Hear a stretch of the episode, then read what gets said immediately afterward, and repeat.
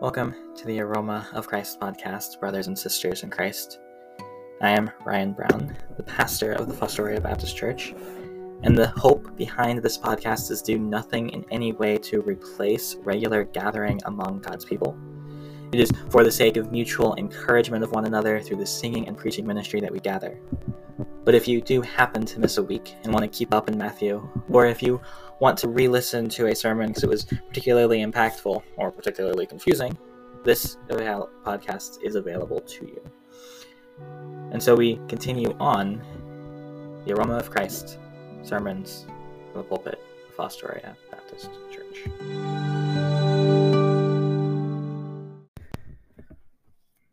Our scripture reading this week is going to be from Psalm 1 so that is obviously the introduction to the book of Psalms. In my view, the first part of a two part introduction to the book of Psalms. But it commends a certain way of living and says that the man who is blessed is one who doesn't listen to those who are wicked, but instead delights in the law of the Lord, in the Torah of the Lord, in the Lord's instruction. And based off of this meditation upon the Torah of the Lord, he becomes a tree. And he becomes rooted next to the waters of the Torah, and so bearing forth fruits and prospering. And so it's commending for us a, a way of life that is focused in upon what we can learn and glean from God's instruction, meditation upon the Lord and as Psalm 2 then continues the introduction to the Psalter, we find that the one who meditates therein becomes wise not in just how to live rightly, but wise in regard to the Son of God, the Messiah, the King upon the holy hill, the Lord's chosen one. Because that, after all, is what the scriptures are all about. The scripture in Psalm 1 reads like this Blessed is the man that walketh not in the counsel of the ungodly, nor standeth in the way of sinners, nor sitteth in the seat of the scornful. But his delight is in the law of the Lord, and in his law doth he meditate day and night. And he shall be like a tree planted by the rivers of water that bringeth forth his fruit in his season. His leaf also shall not wither, and whatsoever he doeth shall prosper. The ungodly are not so, but are like the chaff which the wind driveth away. Therefore the ungodly shall not stand in the judgment, nor sinners in the congregation of the righteous. For the Lord knoweth the way of the righteous, but the way of the ungodly shall perish.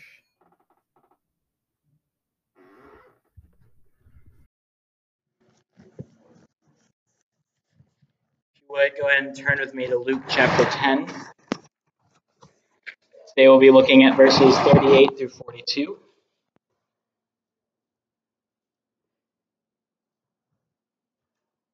At this point in the Gospel of Luke, Jesus has just given and told about the Good Samaritan. The expert in the law has went away with the charge, Go and do thou likewise. And then Luke continues his narrative on.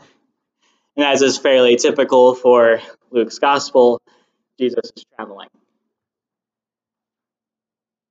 The goal of this sermon is to hopefully cast something of a vision for the upcoming year. The goal could also be said is to help that we catch some of the prioritization that Jesus himself sets. And so, with that in mind, Let's read from Luke 10 38 to 42. Now it came to pass, as they went, that he entered into a certain village, and a certain woman named Martha received him into her house. And she had a sister called Mary, which also sat at Jesus' feet and heard his word. But Martha, was cumbered about much serving, and came to him and said, Lord, Dost thou not care that my sister hath left me to serve alone?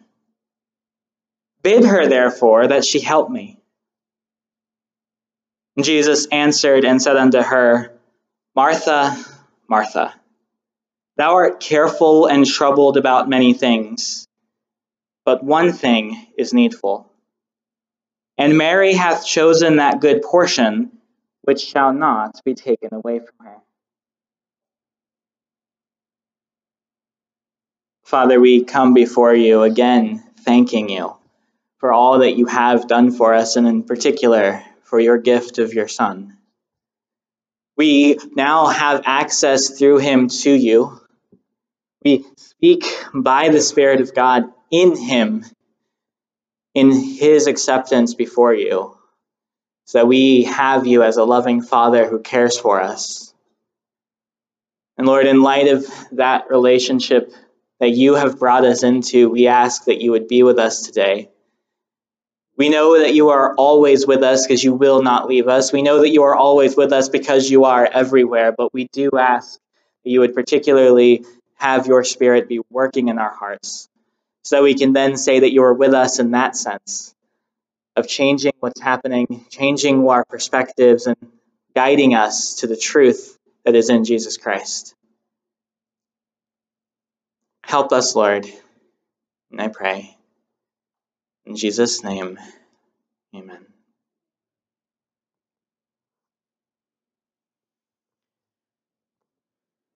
Like any good storyteller, Luke begins this narrative by providing a bit of a setting. And it starts by simply saying that Jesus and the disciples are traveling. They're moving about. Now it came to pass as they went that he entered into a certain village, and a certain woman named Martha received him into her house. So the, Jesus and his disciples are traveling, and Jesus enters into a certain village. The name isn't given. And we're introduced to a woman named Martha, and immediately she welcomes Jesus. She receives him, and the idea would be that she received him into her home as she offered him hospitality while he's going on this particular journey. And if we think through what we've seen in terms of hospitality being offered within Scripture, we know that there would be high expectations of what the service and duty would require. Tom mentioned a little bit about Abraham in Genesis 18. There were the three men who came to him, and he didn't have a house to welcome them into, but he still received them, gave them a spot in the shade under a tree, and then set to work providing food. Get the fatted calf ready. We got to have a meal for these strangers that are on their journey that we've welcomed into our abode, as it were, to receive this welcome from us. And so it's expected that Martha would be doing a lot of work. It's also would be expected that when we learn in verse 39 that she had a sister called Mary, that Mary would be helping her. If Michaela invites someone into the house and she's starting to be uh, trying to work on providing the meal, things aren't going well, it's time for dinner and the table's not set and everything's going amok, it would be very bad of me to not be helping her in that situation. So, Mary, you would expect, would be joining Martha in what's going on.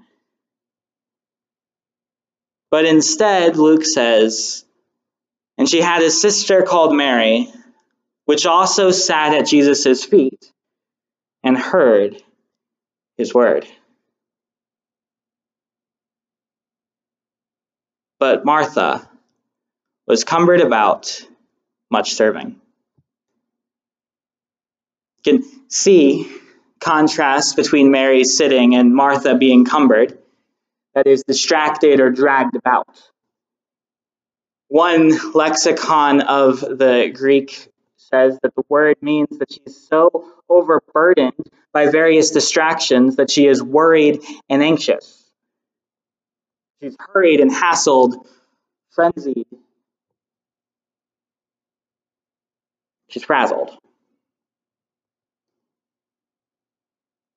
And given that Martha is overburdened in this way, so as to be worried and anxious, to be frazzled, frenzied, and hurried and hassled, it's unsurprising that with this setting, she'd be a bit concerned, a little annoyed, maybe even stronger than just annoyed. And so her comments in chapter verse 40 does make sense.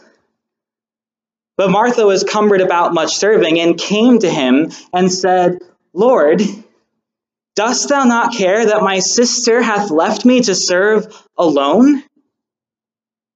Bid her, therefore, that she help me.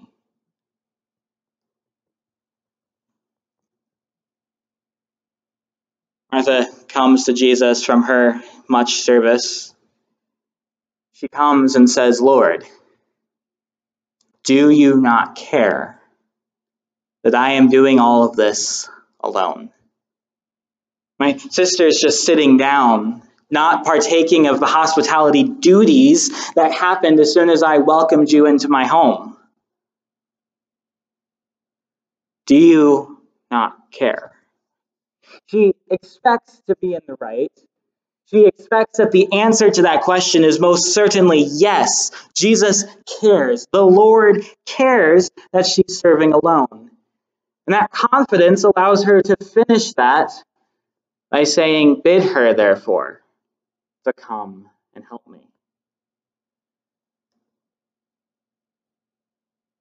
She asks you could, if you were so inclined, say that she tells, but we at least could say that she asks Jesus to tell Mary to get up and get to work. And when we really think about what's happening, it makes sense. One commentator rightly explains her perspective as coming to him and saying, Lord, here I am with everything to do, and this sister of mine will not lay a hand to anything. We tend, I think, to have a similar perspective that we want to see people getting to work in this type of a way. So we talk sometimes in more complaining nature about the church's 80 20 rule 80% of the work done by 20% of the people. We could have a lot of arguments because it gets a little bit more particular about individual people in that regard. But I think we can understand her sentiment of how she wants to get help in the service that she's doing. But even so, the Luke has already told us that Mary's sitting down was in order to listen at Jesus' feet. And then right after that, that Martha was cumbered dragged about, even distracted with much service. So, though Martha is certain that she's in the right, Luke has already hinted to us that in fact she isn't. Which is what Jesus says in his short sermon, verses 41 to 42. And Jesus answered and said unto her, Martha, Martha. Thou art careful and troubled about many things, but one thing is needful. And Mary hath chosen that good part, which shall not be taken away from her. At this point, you'd almost expect Luke to talk about how Mary and Martha responded in this moment of hospitality something about how this changed a little bit of perspective in both of them, but instead, there's no epilogue. There's no conclusion to the narrative other than that. And in chapter 11, 1, and it came to pass that as he was praying in a certain place, when he ceased, one of his disciples said unto him, Lord, teach us to pray. Absolutely no continuation, which seems to highlight and help us to think through that this is what Luke wants us to see. This, what we have called short sermon by Jesus. What he says to Martha, Luke wants us to hear as said to ourselves as well. Martha, Martha, thou art careful and troubled about many things. He's describing her as anxious and concerned. He's pointing out the very thing we've already seen in regard to the word cumbered, dragged about, distracted. That she's hurried and hassled. She's anxious and troubled. She's frenzied and stressed. She may even be annoyed, angry. She's concerned about these many things. And so, of course, she's overwhelmed.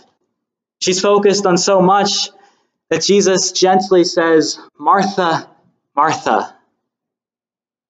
And it doesn't just say you need to prioritize, but gives her a semblance of what type of priority is necessary. In contrast to the many things that she's careful and troubled about in verse 41, Jesus says in verse 42, one thing is needful.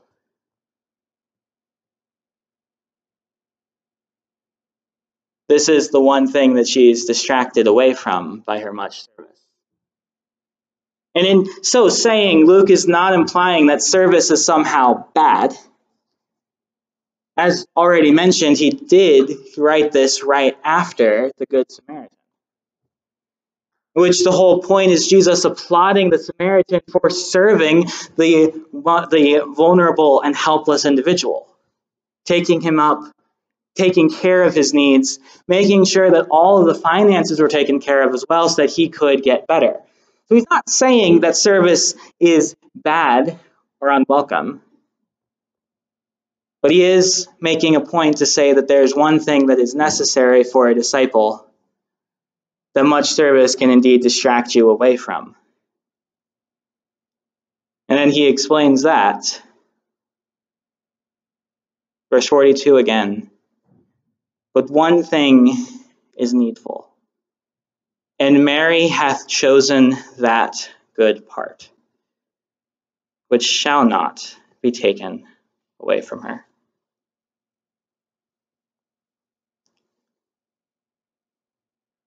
What Martha thinks is Mary's laziness sitting at Jesus' feet, listening to his word. The Lord Jesus here says is the one thing that is needful.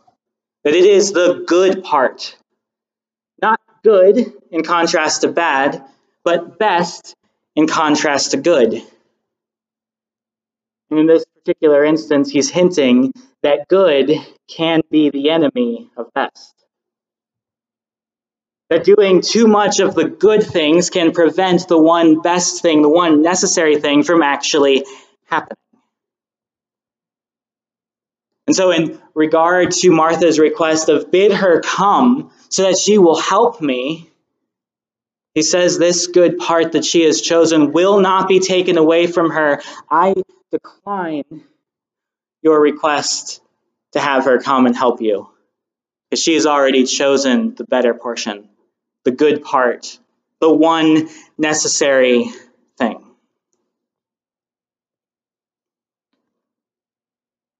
And there, in these five verses, this short passage and shorter sermon, Jesus has communicated his priorities as to what his Christ followers should do.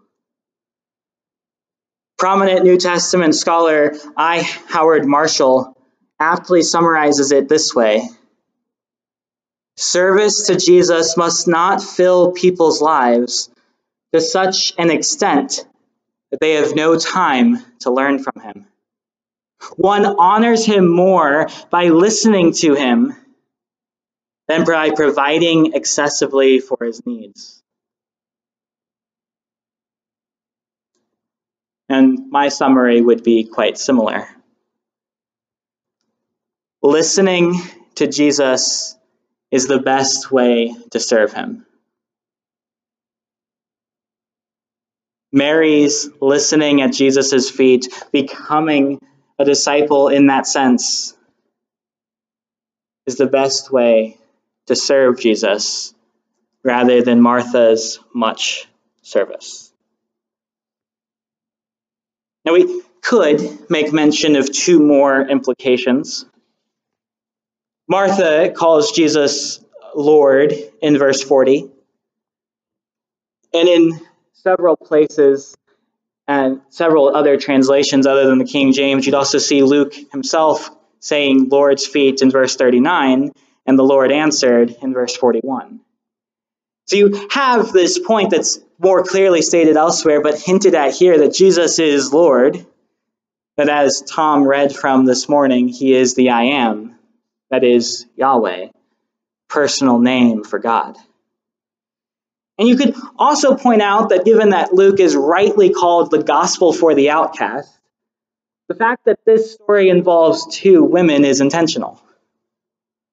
He's intentionally included this account of events to highlight that though the rest of the world may not care about womanly education, Jesus did, and Jesus does. Jesus doesn't limit his disciples to just men. But Luke's main idea is still clear. We do our best service when we sit down at his feet, when we listen to his word, and we learn of him from him. And in many ways, that isn't that surprising. Because that's how any other relationship blossoms too. There can be a lot of place for good service and gifts. Service and gifts can be something that really helps a relationship that has good communication. But it can never replace relationships that don't have good communication. It doesn't matter how many gifts you give or how much you do for another person if you never take the time to listen to them or talk to them. In his commentary on Luke, Ironside tells a story about a man and his daughter who spent evening after evening together, really got to be close. And the one time after dinner, the daughter asks to be excused. She goes to her room. He does not know what. He occupies himself with newspapers or whatever else.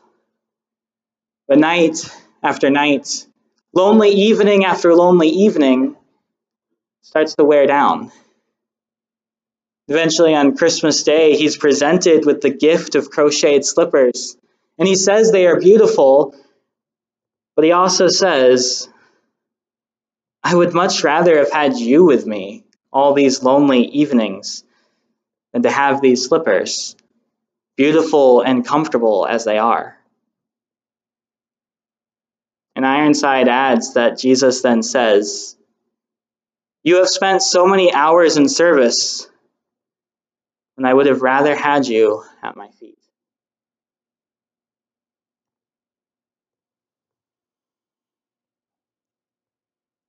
We could certainly learn from Martha's judgmentalism in verse 40. But what Luke really drives home is that we must put priority on what Jesus says is the one thing necessary listening to Him and His Word. And I think there are two places where that truly comes out personal daily worship and weekly corporate worship. So, looking at daily worship and putting a priority on learning from Jesus and then responding to that learning in prayer, probably not accidental that prayer is what happens at first in chapter 11. Psalm 1 to meditate upon the law of the Lord, to meditate upon the Torah day and night, that is still our charge. To be having one thing needful, choosing the good portion to daily sit at Jesus' feet. Now, I, I don't want you to mishear me, especially when you're saying this around the new year.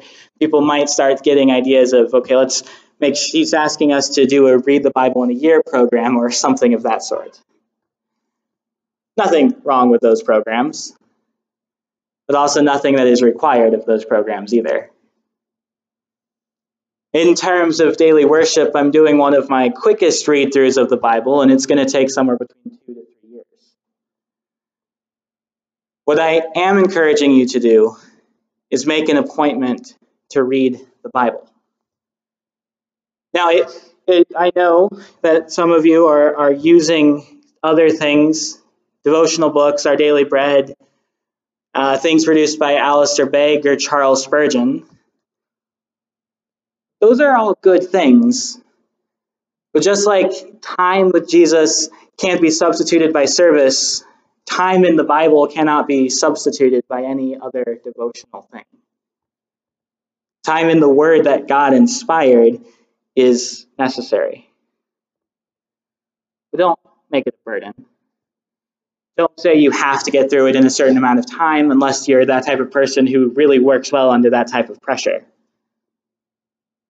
Just take the time to read it. If it helps you to have an audiobook reading it to you, there are plenty of those resources available. You can have your Bible open and listen to it at the same time. When things are confusing, you have resources of commentaries, study Bibles, my personal favorite resource in that particular situation friends who have read the Bible before. So let's pre-commit to putting a priority upon learning from the Word in daily worship. And let us do the same in terms of putting a priority upon learning in corporate worship.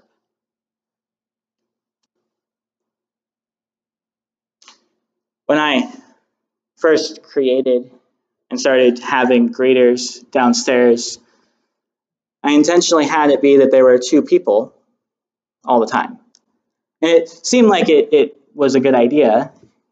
And then there were times when I was st- sitting down there or with Lewis and just being like, this feels a little redundant. Feels like there's too many people missing Tom's Sunday school class, given how few people come between like 9:35 and 10:05 or 10:10. And so the most recent greeter schedule began with these words. I am under the impression that having two people miss Sunday school for this purpose is bonkers. I was watching something with a British character at the time. More people getting the teaching, the better. And so that has led to the system that you would have seen me execute today, where I was downstairs until five minutes after Sunday school started, came in to hear most of Tom's lesson, and left a little bit early to continue being the second person for greeter. There's another example that comes to mind the children's worker who, at the time of restarting different things, restarting different ministries, was noticing that she was signed up Sunday school, Sunday morning, and Sunday evening. And just kind of like, I want one of those disappointed, gone. Hear it, listen learn.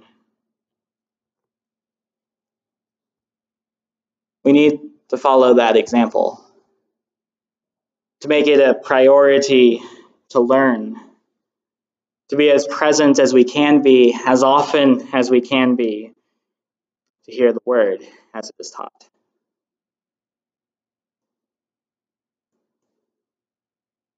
Both of these priorities are not super easy. It means there are delays. It may mean some things that don't get done. But Jesus sets this priority, and he sets it for us in such a way that is, in fact, actually quite beautiful. And to give us a final motivation to follow Jesus' priority and make the hard decisions necessary, I want us to turn to 1 Peter 3, verses 8, verse 18. Peter, at this point, is encouraging Christians to suffer. He's about to use the example of Christ's suffering, how he was killed and raised again to encourage us all the more to suffer as necessary, knowing that there is a future glorification.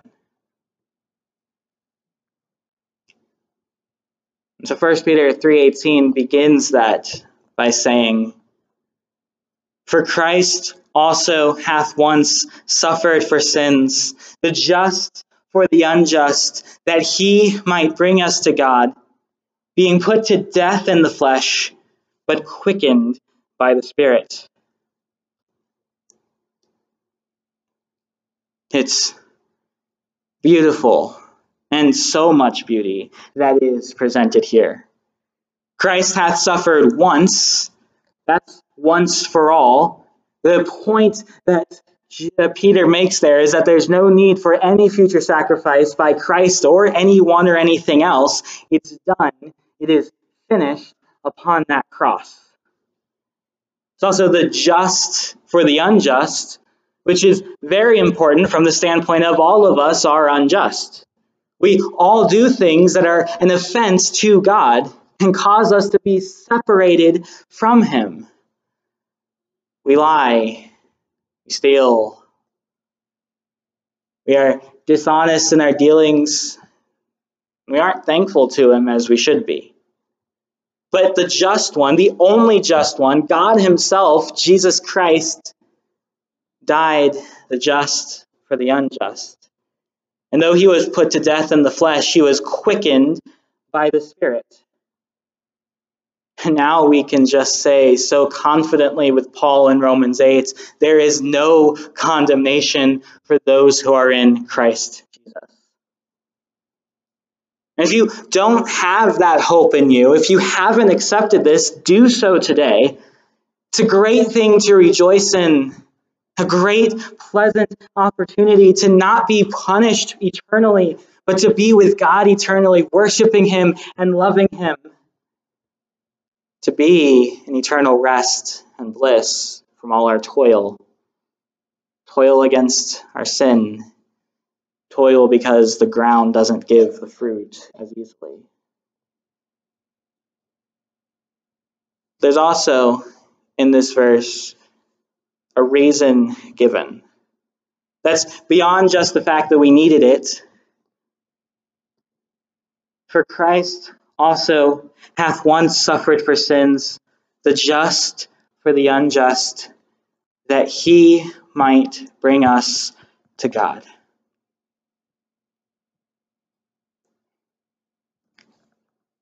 To those who did receive him, he gave them power to become children of God. We are saved. Jesus went through this for many reasons, but one of them was so that we, sinners, separated from God because of our sin, would be brought to Him and indeed be able to address Him as Father. Not a mere slave, slaving away in all sorts of much service, but a son and daughter Christ died to bring us into relationship with the triune God, and relationships stagnate without communication.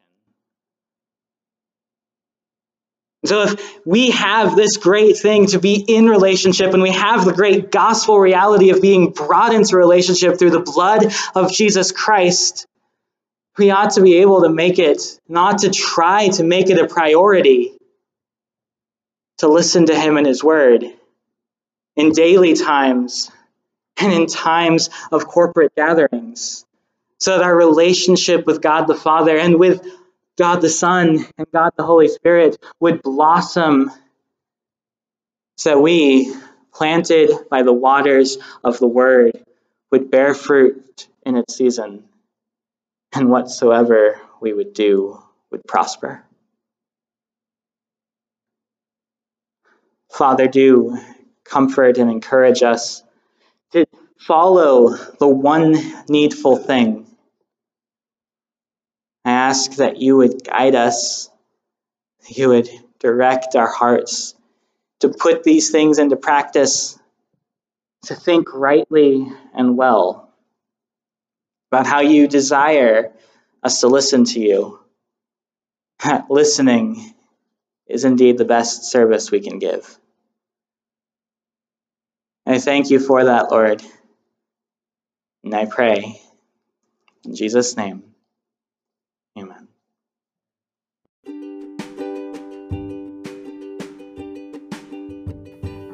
Thank you for listening to Aroma for Christ, sermons from the pulpit of the Fostoria Baptist Church. Do you remember 2 Corinthians 2 15 through 16? For we are the aroma of Christ to God among those who are being saved and among those who are perishing. To one, a fragrance from death to death, to the other, a fragrance from life to life. Who is sufficient for these things?